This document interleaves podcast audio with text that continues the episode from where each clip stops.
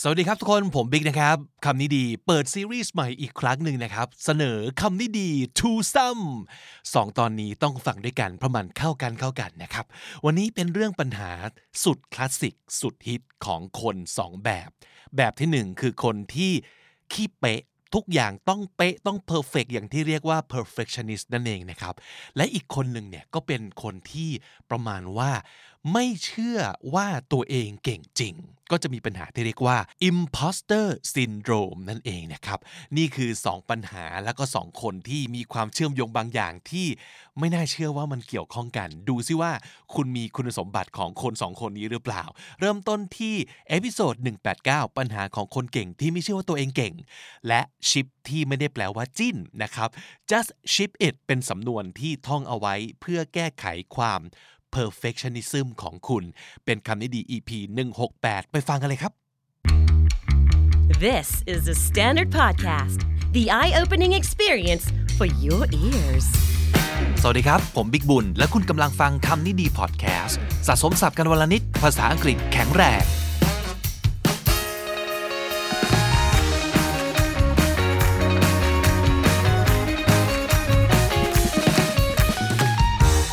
วันนี้มีคำถามหนึ่งน่าสนใจมากนะครับ ชื่อว่าคุณผู้ฟังน่าจะสักครึ่งหนึ่งเลยแหละ ที่มีปัญหานี้นะฮะมันคือปัญหาของคนเก่งนะครับ ลองมาฟังกันดูครับว่า คุณสามารถจะ relate ได้หรือเปล่า ถามมาว่าอย่างนี้ฮะได้เกียรตินิยมอันดับหนึ่งเหรียญทองนะครับ แต่ว่าไม่คิดว่าตัวเองเป็นคนเก่งจริง ๆ รู้สึกว่าตัวเองเก่ง เฉพาะตอนที่สอบเท่านั้น แล้วก็จะมีเพื่อนสองคนที่ชอบมาคอยพูดว่าที่หนึ่งที่หนึ่งเหรียญทองเหรียญทองเหรียญทองนะครับ ซึ่งไม่ชอบเลย ยิ่งตอนฝึกงานยิ่งรู้สึกว่าตัวเองทำได้ ดีน้อยกว่าเพื่อนคนอื่น คือไม่รู้ว่าเพราะตัวเองทำได้ไม่ดีจริง ๆ หรือว่าเพราะความคิดที่ว่าตัวเองไม่ได้เก่งจริง ก็เลยทำให้ตัวเองทำออกมาได้ไม่ดีกันแน่นะครับ สรุปคือ กลัวตัวเองจะออกไปทำงานจริงแล้วได้ไม่ดี เท่ากับตอนเรียนนะฮะ กลัวการคาดหวังจากการได้ที่หนึ่งเหรียญทอง ควรจะทำยังไงดีนะครับอะก่อนจะว่ากันต่ออยากให้รู้จักศัพท์สองคำนี้ก่อนคำที่หนึ่งครับ imposter imposter I M P O S T E R นะครับ imposter แปลว่า a person who pretends to be someone else in order to deceive others ก็คือเป็นตัวปลอมนะครับ ปลอมตัวเป็นคนอื่น เพราะต้องการหลอกลวง อีกคำหนึ่งที่อยากให้รู้จักคือ fraud fraud F R A U D หมายถึง the crime of getting money by deceiving people นะฮะ คือการโกงการต้มตุน หรือเอาไว้เรียกคนที่เป็นพวกต้มตุนก็ได้ ซึ่งในบางความหมายคำว่า fraud อาจจะไม่ได้หมายถึงคนที่ตั้งใจจะไปตุน ต้มตุนคนเพื่อเอาเงินก็ได้นะ แต่หมายถึงพวกจอมปลอม หลอกลวง แหกตาคนอื่น อย่างนี้นะฮะ หลังจากอ่านข้อความที่ส่งเข้ามาแล้วเนี่ย สิ่งที่ผมนึกถึงเป็นอย่างแรกเป็นคำแรกเลย คือ imposter syndrome เคยได้ยินไหมฮะ เป็นอีกหนึ่งในซินโดรมที่พบได้ในคนจำนวนเยอะมาก โดยเฉพาะคนเก่งนะครับ มันคือ the feeling that your achievements are not real or that you do not deserve praise or success ความรู้สึกที่ว่าความสำเร็จของเราเนี่ยมันเป็นสิ่งจอมปลอม มันเป็นสิ่งที่ไม่จริงนะครับ หรือว่าความรู้สึกที่ว่าเราไม่สมควรจะได้รับความชื่นชม หรือความสำเร็จนี้เลย มันคือ the idea that you've only succeeded due to luck and not because of your talent or qualifications คนที่มีอาการเนี้ยจะมีความรู้สึกว่าความสำเร็จทั้งปวงที่ตัวเองได้มา มันได้มาจากความโชคดีมากกว่าความสามารถที่แท้จริงของตัวเอง เพราะฉะนั้นความกลัวของคนที่มี imposter syndrome ก็คือ I'm a fraud and everyone is about to find out เราแม่งจอมปลอมว่ะ แล้วทุกคนกำลังจะรู้ความจริงแล้วว่าเราแม่งไม่เก่งจริง ไม่เจ๋งจริง และเรากำลังแหกตาคนอื่นอยู่นะครับ ประเภทของ imposter syndrome เขาบอกว่ามี 5 อย่าง มาดูซิว่าเข้าข่ายเราบ้างไหม อันที่หนึ่ง the perfectionist คำนี้น่าจะรู้จักกันดีอยู่แล้วนะฮะสรุปง่ายก็คือ คนประเภทนี้จะเชื่อว่า ถ้าทำไม่ได้ร้อยเปอร์เซ็นต์หรือดีที่สุดแบบที่สุดที่สุดที่สุด ไม่มีทิฏฐิเลย สักหนึ่งมิลลิเมตรก็เบี้ยวไม่ได้เนี่ย แสดงว่าเองไม่เก่งจริงนะครับ ประเภทที่สองคือ the expert the expert เนี่ยเขาบอกว่าจะ feel the need to know every piece of information before they start a project ต้องได้ข้อมูล ข่าวสาร ความรู้ ครบถ้วนทุกอย่างก่อนจะเริ่มทำอะไรได้ เพราะฉะนั้นจะไม่สมัครงานแน่นอน ถ้าคุณสมบัติของตัวเอง ไม่ครบทุกข้อตามที่เขาลิสต์มาแบบเป๊ะๆ จะไม่ลุกขึ้นพูดอะไรต่อหน้าใคร หรือยกมือแสดงความเห็นอะไร ถ้าไม่แน่ใจว่าตัวเองรู้ดีในเรื่องนี้แบบสุดๆนะครับ เพราะกลัวที่สุดสำหรับคนพวกนี้คือกลัวจะดูโง่ครับ สรุปพวก the expert จะคิดว่าถ้าไม่รู้ทุกอย่าง แสดงว่าไม่เก่งจริงนะครับ ประเภทที่ 3 the natural genius คนพวกนี้ถ้าเกิดจะต้อง struggle or work hard to accomplish something ก็คือถ้าสมมติเกิดจะต้องทำอะไรด้วย ความมานะบากบั่นเวอร์นะครับ this means they aren't good enough เพราะว่าคนที่เป็น natural genius เนี่ยมันคือประมาณว่าคนที่เก่งแต่เกิด มีพรสวรรค์มากมาย เป็นคนเก่งหรือว่ามีสกิลบางอย่าง โดยธรรมชาติอยู่แล้ว ก็เลยกลายเป็นว่า พอเจออะไรยากขึ้นมาสักนิดหนึ่ง ต้องใช้เวลามากเป็นพิเศษ สมองจะบอกทันทีว่า นี่ไง จริง ๆ แกไม่ได้เก่ง ถูกไหมคือถ้าเก่งจริงเนี่ยมันต้องง่ายกว่านี้ มันต้องใช้เวลาน้อยกว่านี้ if they take a long time to master something they feel shame ถ้าต้องใช้เวลามากเกินไปในการทำอะไรสักอย่างจนดีจนเก่งเนี่ยนะ เขาจะรู้สึกอับอายว่าโหยเราไม่ไม่เก่งจริงนี่ว่า สรุปคือ the natural genius จะเชื่อว่า ถ้าไม่ได้เก่งโดยธรรมชาติแบบเกิดมาเก่งเลยเนี่ย แสดงว่าไม่เก่งจริง นะครับ อันที่4ครับ the soloist solo ก็คือเดี่ยวใช่ไหม คนพวกนี้คือ they feel that they have to accomplish task on their own and if they need to ask for help they think that means they are a failure or a fraud ก็คือถ้าสำเร็จไม่ได้ด้วยตัวเอง ถ้ายังต้องให้คนอื่นช่วย แสดงว่าไม่เก่งจริงนะครับ ประเภทที่ 5 ประเภทสุดท้าย the superman or superwoman นะครับ คนพวกนี้จะพยายามมากกว่าคนปกติเยอะมาก เพื่อที่จะพิสูจน์ว่าตัวเองเก่งจริงจริง ๆ นะนะครับ so they feel the need to succeed in all aspects of life at work as parents as partners ก็คือถ้าเขาทำได้ไม่สำเร็จและทำไม่ได้ดีทุกสิ่งทุกอย่างในชีวิตแบบรอบด้าน everything จิงกับเบล แสดงว่า ไม่เก่งจริง นั่นคือ 5 ประเภทของคนที่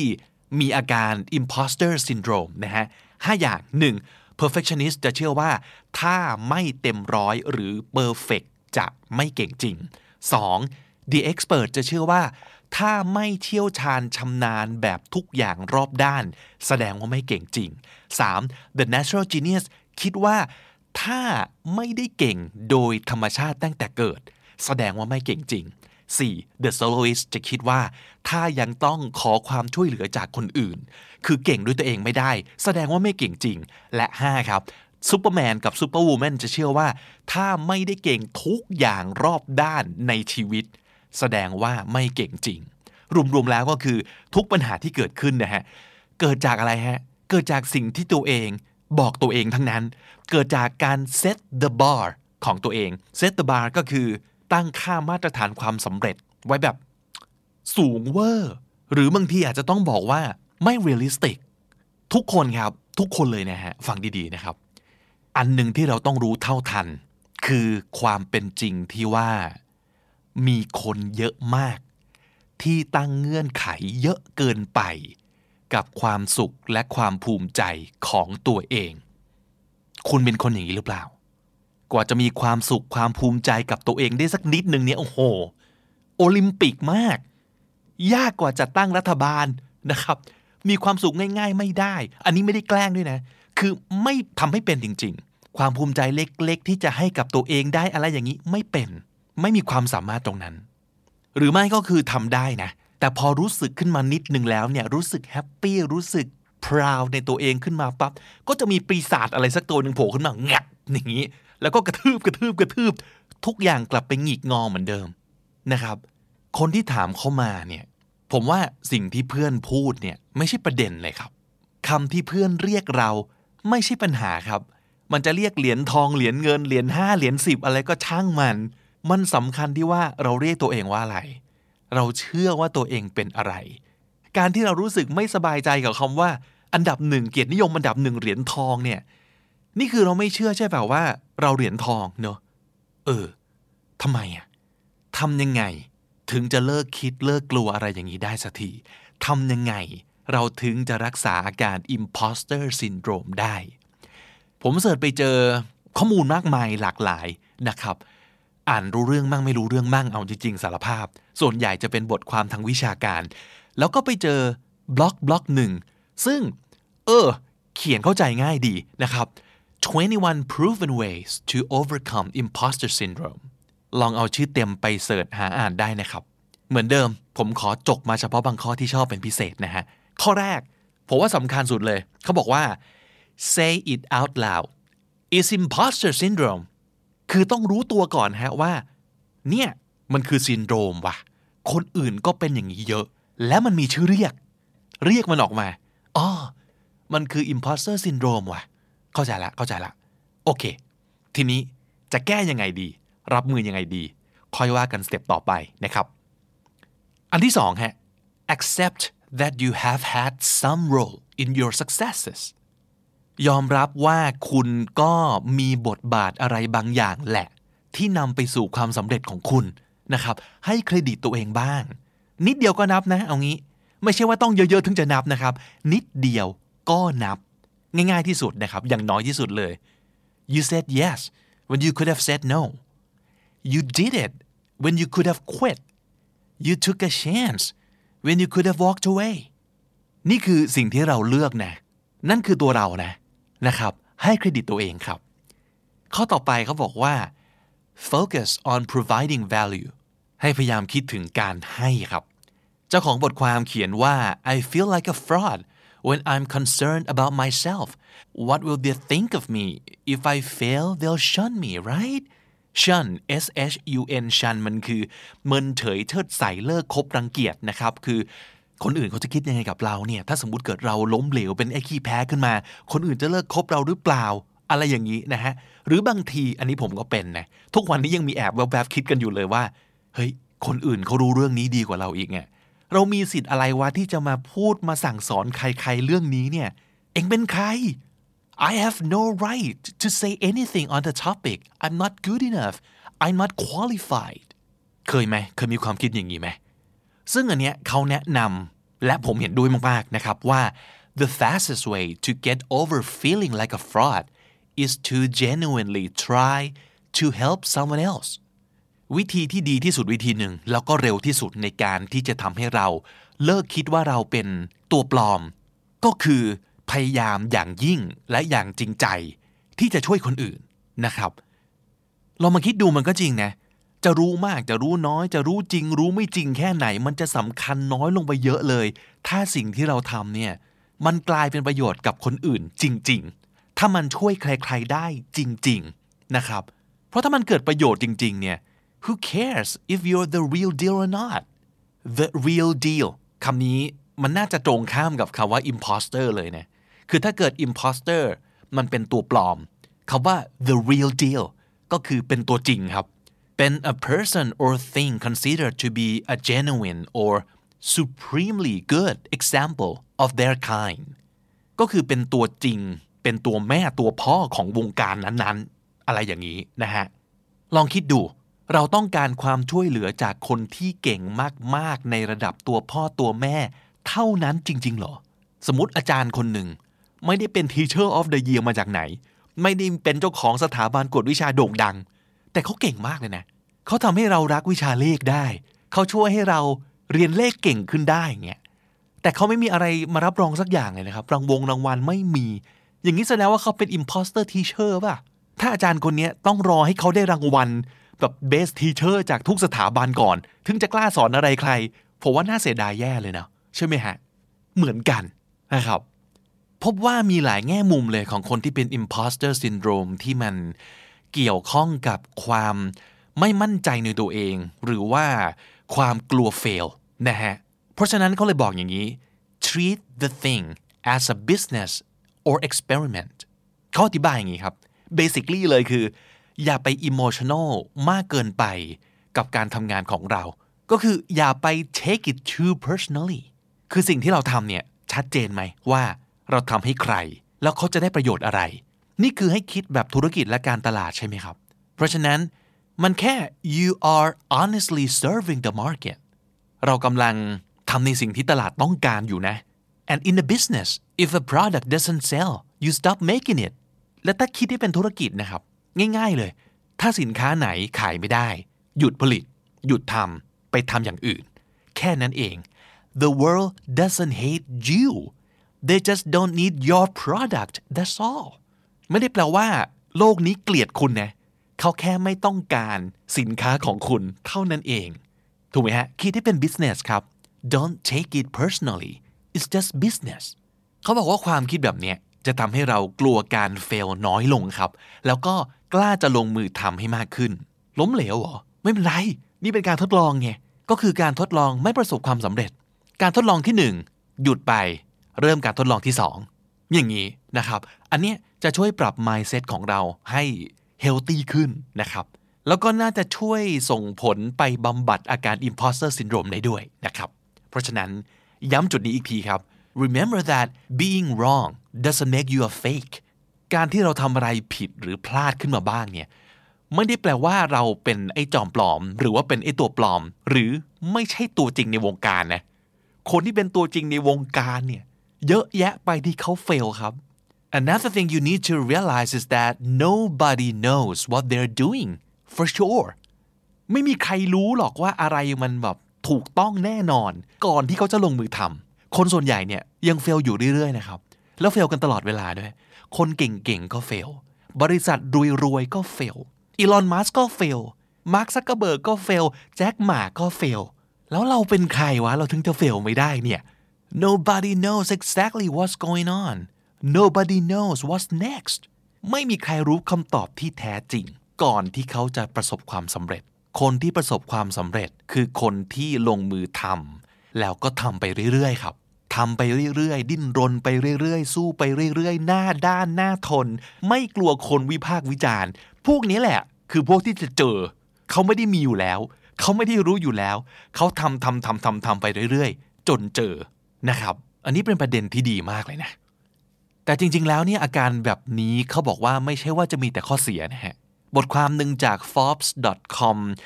เขาบอกว่า why imposter syndrome can be a good thing ข้อดีของมันคือ 1. it indicates you're challenging yourself คือถ้าเราคิดอย่างเงี้ยแสดงว่าเรายังคงท้าทายตัวเองอยู่ it keeps your ego in check มันช่วยคุมอีโก้ของเราอัตตาของเราไม่ให้พองฟูมากจนเกินไป and also it signals that you're gaining experience มันเป็นตัวบ่งชี้ว่าเรากำลังมีประสบการณ์มากขึ้นเรื่อยๆครับ อย่างที่เขาบอกว่า the more you know the more you know you don't know ยิ่งเรารู้มากขึ้นเท่าไหร่ เราก็ยิ่งรู้ว่าเราไม่รู้มากขึ้นเท่านั้น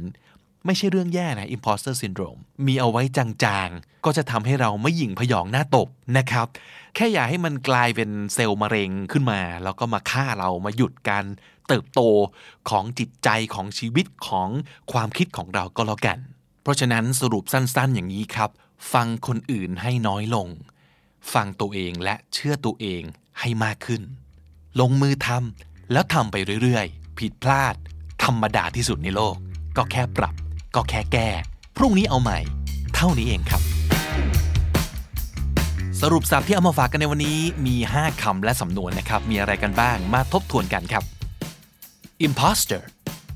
imposter ตัวปลอม fraud fraud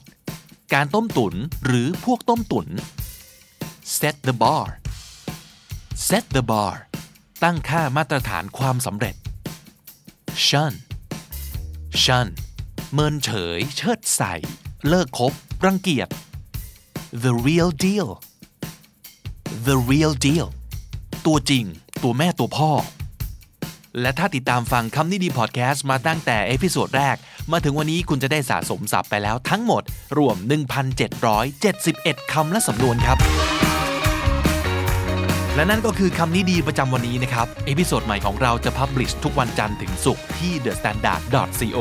ทุกแอปที่คุณใช้ฟังพอดแคสต์ YouTube Spotify และที่จุกส์ครับ ผมบิ๊กบุญวันนี้ไปแล้วนะครับ อย่าลืมเข้ามาสะสมศัพท์กันทุกวันวันละนิด ภาษาอังกฤษจะได้แข็งแรง สวัสดีครับ The Standard Podcast, eye opening for your ears. เมื่อวานเราพูดถึงคำว่า ship นะครับในความหมายของการจิ้นจับคู่กันนะฮะซึ่งมันก็มาจากคำว่า relationship นั่นเอง เป็นคำที่แฟนคลับของทุกด้อมทั่วโลกนะครับใช้กันโดยแพร่หลายเลยนะนะฮะแล้วผมก็เลยแถมอีกหลายสำนวนที่ว่าด้วยเรื่องของการมโนการจิ้น การฝันการเพ้อไปเองต่างๆนะครับ วันนี้คำว่า ship ยังอยู่กับเรา แต่ว่าในบริบทที่ต่างไปโดยสิ้นเชิง เริ่มจากคำถามของคุณผู้ฟังคำถามนี้ครับ เราจะมีวิธีลดความเพอร์เฟกของความคิดเรายังไงดีครับ คือเราจะมีข้อกำหนดของตัวเองในเรื่องงานว่าต้องมี 1 2 3 ถึงจะไปส่งงานนะครับ พอไม่ได้เราก็จะไม่ยอมแพ้ตัวเอง จนทำให้ตัวเองไม่ได้ไปส่งงาน ทั้งที่ตัวเองก็มี 1 2 อยู่แล้ว แล้วเรื่องนี้ก็ไม่มีใครว่าอะไรด้วยนะ แค่มีงานไปส่งก็ดีแล้ว เราควรจะทำยังไงดีนะครับ เป็นคำถามที่น่าสนใจนะ แล้วก็เป็นปัญหากับคนเยอะมากจริง ๆ ด้วยนะ นึกไปถึงคนหนึ่งฮะที่น่าจะตอบคำถามนี้ได้ดีมากๆเลยแหละนะครับ นั่นคือคุณแท็ปประวิทย์เจ้าของรายการ Mission to the Moon 5 Minute Podcast แล้วก็รายการ Super Productive Podcast ด้วยนะครับ เราเอาคำถามนี้ไปถามคุณแท็บแล้วก็ได้คำตอบมาตามนี้ครับก็จริง ๆ ความ perfect นี่ก็เป็นคำจริงๆคำว่า perfect เป็นสิ่งที่ดีนะครับ แต่ perfect ตลอดเวลาเนี่ยเหนื่อยนะฮะคนที่เป็น perfectionist เนี่ย ก็ทำงานนี้ต้องแบบสุดนะฮะต้องดีละเอียดที่สุดนะแต่ว่าบางทีทำไปแบบสักสมมติมี 4 ขั้นตอนทำไป 2 ขั้นตอนมันก็โอเคแล้วอะนะแต่ว่ามันไม่ได้อะเพราะว่าเราเป็น perfectionist นะเราจะต้องทำให้แบบ เรียกว่าจัดฟอนต์กันไปอีก 5 ชั่วโมงอะไรอย่างเงี้ยนะฮะจะทำยังไงให้ปรับวิธีคิดของตัวเองดีนะครับ ผมคิดว่าเรื่องนี้เนี่ยเป็นประเด็นที่คนทำงานเจอเยอะนะ คือมันจะมีเวลาเราทำงานนะครับ มันจะมีเขาเรียกว่าสิ่งที่ต้องแลก อยู่สองอย่างก็คือคุณภาพของงานกับเวลาถูกไหม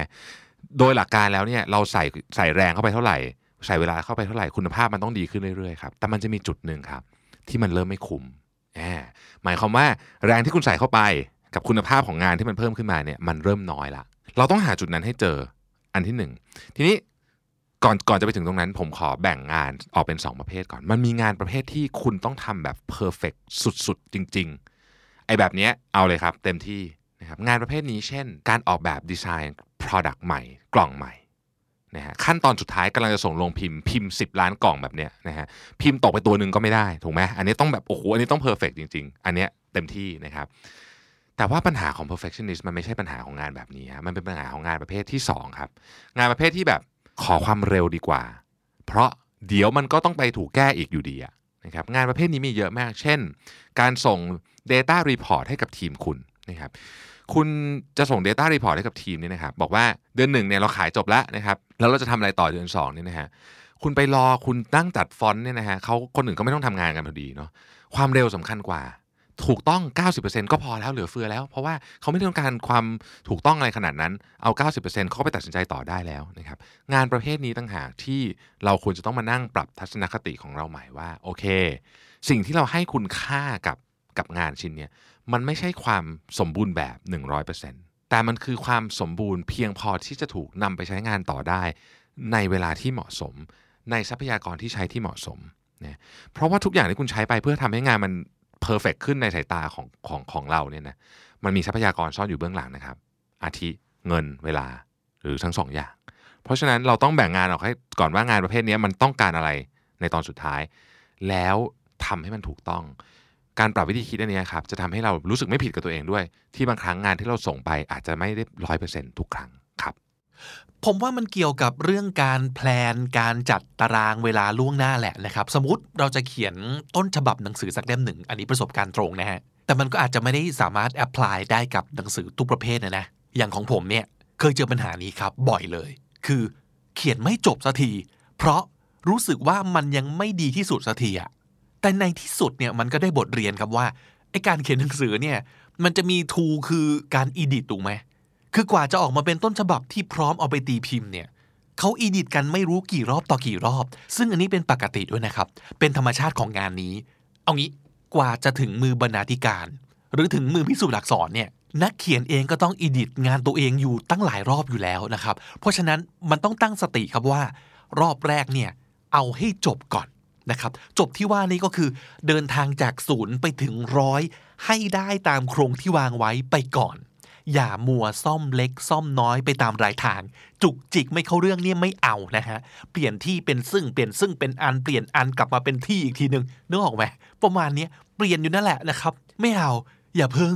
ไอ้พวกเนี้ยเดี๋ยวค่อยกลับมาทำทีหลังก็ได้ แต่ตอนนี้ต้องไปให้ถึงจุดหมายให้ได้ก่อนนะครับ แล้วทีนี้พอเขียนจบปุ๊บ เราก็กลับมาอ่านแก้ แล้วก็เกลาตัวเองนะครับ กลายเป็นร่างสองใช่ไหมฮะวางทิ้งไว้อีก 2 สัปดาห์ หยิบขึ้นมาอีดิตัวเองรอบหนึ่งกลายเป็นร่าง3นะครับแล้วทีนี้ก็อาจจะต้องบอกตัวเองในสเต็ปนี้แล้วครับว่าเฮ้ยพอถึงตรงนี้ต้องส่งบอกก่อนแล้วนะแปลงมา 3 ร่างแล้วพอแล้วนะครับ เพราะว่าบอกเขาก็เป็นส่วนสำคัญในกระบวนการทำงานนี้เหมือนกันนะครับ เราทำส่วนของเราเสร็จแล้ว ต้องส่งต่อให้เขาทำงานของเขาบ้าง แล้วหลังจากนั้นครับ เราก็จะได้คอมเมนต์ได้ input บางอย่างกลับมา เพื่อทำงานของเราต่อใน step ต่อไปจนจบนะครับ คือทั้งหมดเนี่ยเราต้องเห็นภาพรวมของกระบวนการทำงานต้อง plan ต้อง stick to the plan ด้วยนะครับ stick to the plan ก็แปลว่าทำตามแผน คือมันต้องวางไทม์ไลน์เอาไว้ตั้งแต่แรกก่อนเลยนะครับอย่างเมื่อก่อนตอนทำงานสำนักพิมพ์เนี่ยเขาชอบออกหนังสือกันในช่วงงานหนังสือถูกไหมครับ เราก็จะมีไทม์ไลน์ที่มันชัดมากคือ มีงานหนังสือเนี่ยเป็นจุดหมายเลยนะครับเมษารอบหนึ่งตุลารอบหนึ่งอะไรอย่างนี้ แล้วก็วางไทม์ไลน์คือนับถอยหลังมาครับว่า เมื่อไหร่อะไรต้องเสร็จ นะครับวางจากเส้นชัยกลับไปหาจุดเริ่มต้น วันนี้ต้องส่งโรงพิมพ์นะครับถอยหลังไปวันไหนปกต้องเสร็จ ถอยหลังไปอีก วันไหนต้องพิสูจน์อักษรรอบสุดท้ายเสร็จ ถอยไปอีก วันไหนบกต้อง edit รอบสุดท้ายเสร็จอะไรอย่างนี้นะครับการมี deadline ในทุก step ขั้นตอน มันก็ช่วยให้เราไม่สามารถเตลิดเปิดเปิง แก้แล้วแก้อีกไม่จบสิ้นอย่างนี้นะครับ หรือว่าการทำงานเป็นทีมครับ หรืออย่างน้อยมีอีกสักคนหนึ่งก็ได้ ก็จะทำให้เราเนี่ยไม่สามารถเอาแต่ใจตัวเองได้ง่ายเกินไปนะฮะก็เป็นอีกวิธีหนึ่งในการแก้ปัญหา perfectionism ของเราได้นะครับ อีกวิธีหนึ่งครับแล้วก็เป็นวิธีที่เกี่ยวกับคำว่า ship ที่เกริ่นเอาไว้นะผมว่ามันคือเรื่องเดียวกับที่ผมพูดเอาไว้เมื่อ EP 155 นะครับชื่อตอนคือต้องฝึกตัวเองยังไง ให้ซื่อสัตย์ต่อเดทไลน์เอาจริง ๆ แล้วเนี่ยพอมาคิดดูนะมันคือปัญหาเดียวกันเหมือนกันนะ ผมเคยได้ยินสำนวนหนึ่งที่เขาใช้กันนะครับ คือ just ship it ship ในที่นี้เป็น verb ที่ไม่ได้แปลว่าการจับคู่จิ้นแล้วนะครับ ใน urbandictionary.com เขามีนิยามสำนวนนี้ ไว้ว่าอย่างนี้นะครับ ship it in computer software it means to publish or to distribute the application in its current state ก็คือเป็นศัพท์ในวงการซอฟต์แวร์ หรือว่าคอมพิวเตอร์นะครับ การ ship it เนี่ยก็คือการการส่ง การปล่อยตัวซอฟต์แวร์ออกไป ในสภาพที่มันเป็นอยู่ปัจจุบันนี้เลยนะครับ often used humorously when the software is buggy and clearly not ready to publish ก็คือหลายครั้งเขาจะใช้คำเนี้ยแบบขำๆนะครับ ในกรณีที่รู้ดีกันอยู่แก่ใจว่าซอฟต์แวร์เนี่ยยังแบบ buggy ก็คือมี bug เต็มเลยนะครับ แล้วก็เห็นได้อย่างชัดเจนว่ายังไม่พร้อมใช้ร้อยเปอร์เซ็นต์เนี่ยแต่ก็ ship it ก็ต้องส่งไปก่อน ต้องปล่อยไปก่อน นั่นเอง มันยังไม่เสร็จเลยอะ bug เต็มนะครับ แต่ต้องปล่อยแล้ว just ship it อะปล่อยไปก่อนบงบั๊กเดี๋ยวค่อยมาแก้กันทีหลังนะครับ คืออีบั๊กเนี่ยยังไงมันก็ต้องมีอยู่แล้วถูกไหมถ้าจะมานั่งแก้ให้บั๊กเป็นศูนย์ก่อนปล่อยเลยเนี่ยคือไม่ต้องทำมาหากินกันพอดีนะครับนั่นแหละก็เลยเป็นที่มาของสำนวนนี้ แล้วก็ถูกเอามาใช้นอกวงการซอฟต์แวร์ด้วย ก็ความหมายคล้ายๆ กันนี่แหละครับว่าเฮ้ยพอถึงเวลาต้องส่งก็ต้องส่งให้ได้ ต้องส่งไปก่อนนะครับนั่นคือความรู้สึกของผมหลายครั้งในการทำพอดแคสต์นี่แหละ ด้วยความที่เมื่อก่อนทำงานหนังสือใช่ไหมงานมันจะแบบมาเป็นฤดูกาลครับปีหนึ่งเหมือนเกี่ยวข้าวเลยอะคือปีหนึ่งเราออกหนังสือประมาณ2อสารอบใหญ่ๆเองนะและแต่ละครั้งเนี่ยก็ต้องจมตัวเองกับงานอยู่นานหลายเดือนเลย แล้วมันก็เป็นงานประเภทที่ต้องละเอียดมากอะพลาดไม่ได้ เพราะถ้าเกิดมันผิดปั๊บเนี่ยผิดหมดเลยนะห้าพันเจ็ดพันเล่ม แก้ไม่ได้ด้วยนะฮะ เนี่ยคือเราเคยทำงานด้วย mindset อย่างนั้น แต่ทีนี้จากงานที่เคยทำแบบรายครึ่งปี รายไตรมาสกลายมาเป็นการทำพอดแคสต์รายวัน มันแปลว่าต้องมีงานพับลิชออกมาทุกวัน ต้องทำงานให้เสร็จทุกวัน เนี่ยฮะ เป็นตัวช่วยผมเยอะเลยในการทำให้เราเนี่ย หัดจบงานให้ได้ ต่อให้ยังไม่พอใจร้อยเปอร์เซ็นถึงเวลาก็ต้องปล่อย ship it just ship it นะครับ มันอาจจะ 90%บางตอน 80%แต่ผมก็จะมีมาตรฐานตัวเองเอาไว้นะ สมมติตอนไหนมัน 60%หรือต่ำกว่าเนี่ย ก็รื้อทำใหม่เคยมาแล้วนะ ผมเคยเขียนสคริปต์ทิ้งก็เป็น 10 กว่าตอนแล้วนะฮะ เพราะว่ามันไม่ได้ 60%ไง จริง ๆ 70%ก็ไม่ค่อยโอเคแล้วล่ะเนี่ย แต่นั่นแหละเราต้องตั้งมาตรฐานของตัวเองให้ชัดเจนก่อนในการทำงานแบบนี้ในไทม์เฟรมแบบนี้นะครับ ถ้าผมทำพอดแคสต์เดือนละตอน ผมอาจจะเล็งที่ร้อยได้นะ แต่ถ้าเกิดผมทำรายวัน ผมจะเล็งร้อยเปอร์เซ็นต์ไม่ได้ มันไม่มีอยู่จริงนะครับ เพราะว่าเราจะเจออะไรที่เราอยากแก้เสมอ เสมอนะครับ เพราะฉะนั้น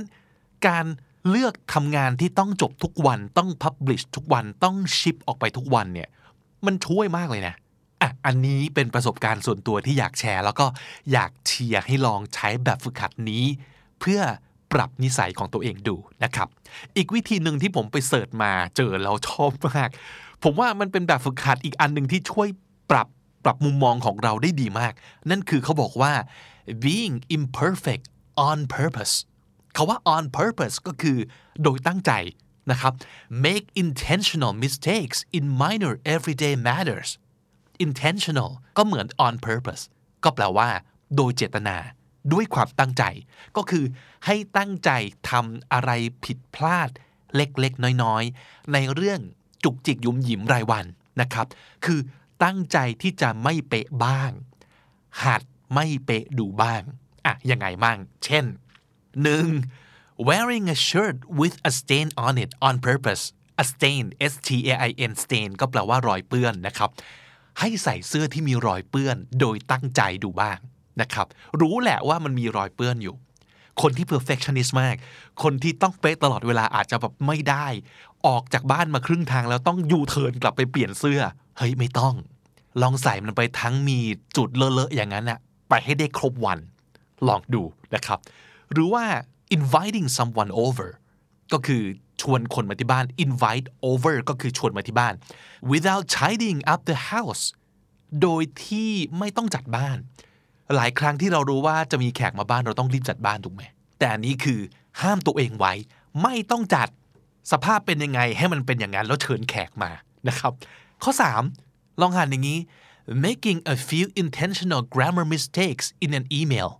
เวลาพิมพ์อะไรผิดในอีเมลเนี่ยลองไม่ต้องแก้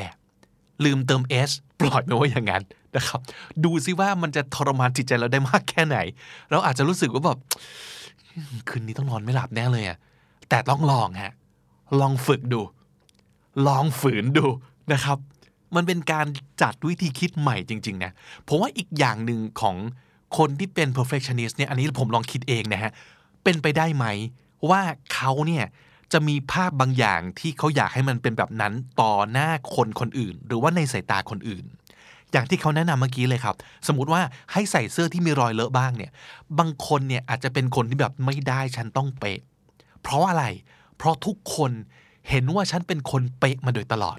อย่าว่าแต่เสื้อมีรอยเลย เสื้อยับยังไม่ได้เลยนะครับ แต่ถ้าเกิดเรารู้ตัวแล้วก็เริ่มรู้สึกว่า ไม่ไหวว่ามันเหนื่อยเกินไป ไม่ healthy แล้วนะครับ อยากจะลองเลิกเป็น perfectionist ในเลเวลนั้น แบบผ่อนๆลงบ้างอะอาจจะลองเริ่มต้นจากตรงนี้นะ ค่อยๆเผยให้ประชาชนได้เห็น ด้านที่ไม่เป๊ะของเราบ้างนะครับ ค่อยๆจัดการกับความคาดหวังของคนอื่น และของตัวเองไปทีละนิดนะครับ ตั้งใจไม่หวีผมดูซิบางวันนะครับ ตั้งใจหัวยุ่งบ้าง ตั้งใจให้โต๊ะรกบ้างอย่างนี้นะครับ ก็อาจจะทำให้เราเนี่ยค่อยๆผ่อนครับให้ข้างในของเรามันตึงน้อยลง แล้วความ perfectionist แบบสุดโต่งเนี่ยมันอาจจะบรรเทาเบาบางลงก็เป็นได้นะครับ สรุปสับที่เอามาฝากกันในวันนี้มี 4คำและสำนวนนะครับ มาทวนกันอีกสักรอบหนึ่ง แล้วออกเสียงไปด้วยกันครับ stick to the plan stick to the plan ทำตามแผน ship it ship it ส่งออกไป ปล่อยของออกไป on purpose on purpose ตั้งใจ intentional intentional โดยเจตนา และถ้าติดตามฟังคำนี้ดีพอดแคสต์มาตั้งแต่ episode แรก มาถึงวันนี้คุณจะได้สะสมศัพท์ไปแล้วทั้งหมด รวม 1,573 คำและสำนวนครับ และนั่นก็คือคำนี้ดีประจำวันนี้นะครับ episode ใหม่ของเราจะ publish ทุกวันจันทร์ถึงศุกร์ที่ thestandard.co ทุกแอปที่คุณใช้ฟังพอดแคสต์ YouTube และ Spotify ผมบิ๊กบุญวันนี้ไปแล้วนะครับ อย่าลืมเข้ามาสะสมศัพท์กันทุกวันวันละนิดภาษาอังกฤษจะได้แข็งแรง สวัสดีครับ The Standard Podcast, eye opening for your ears.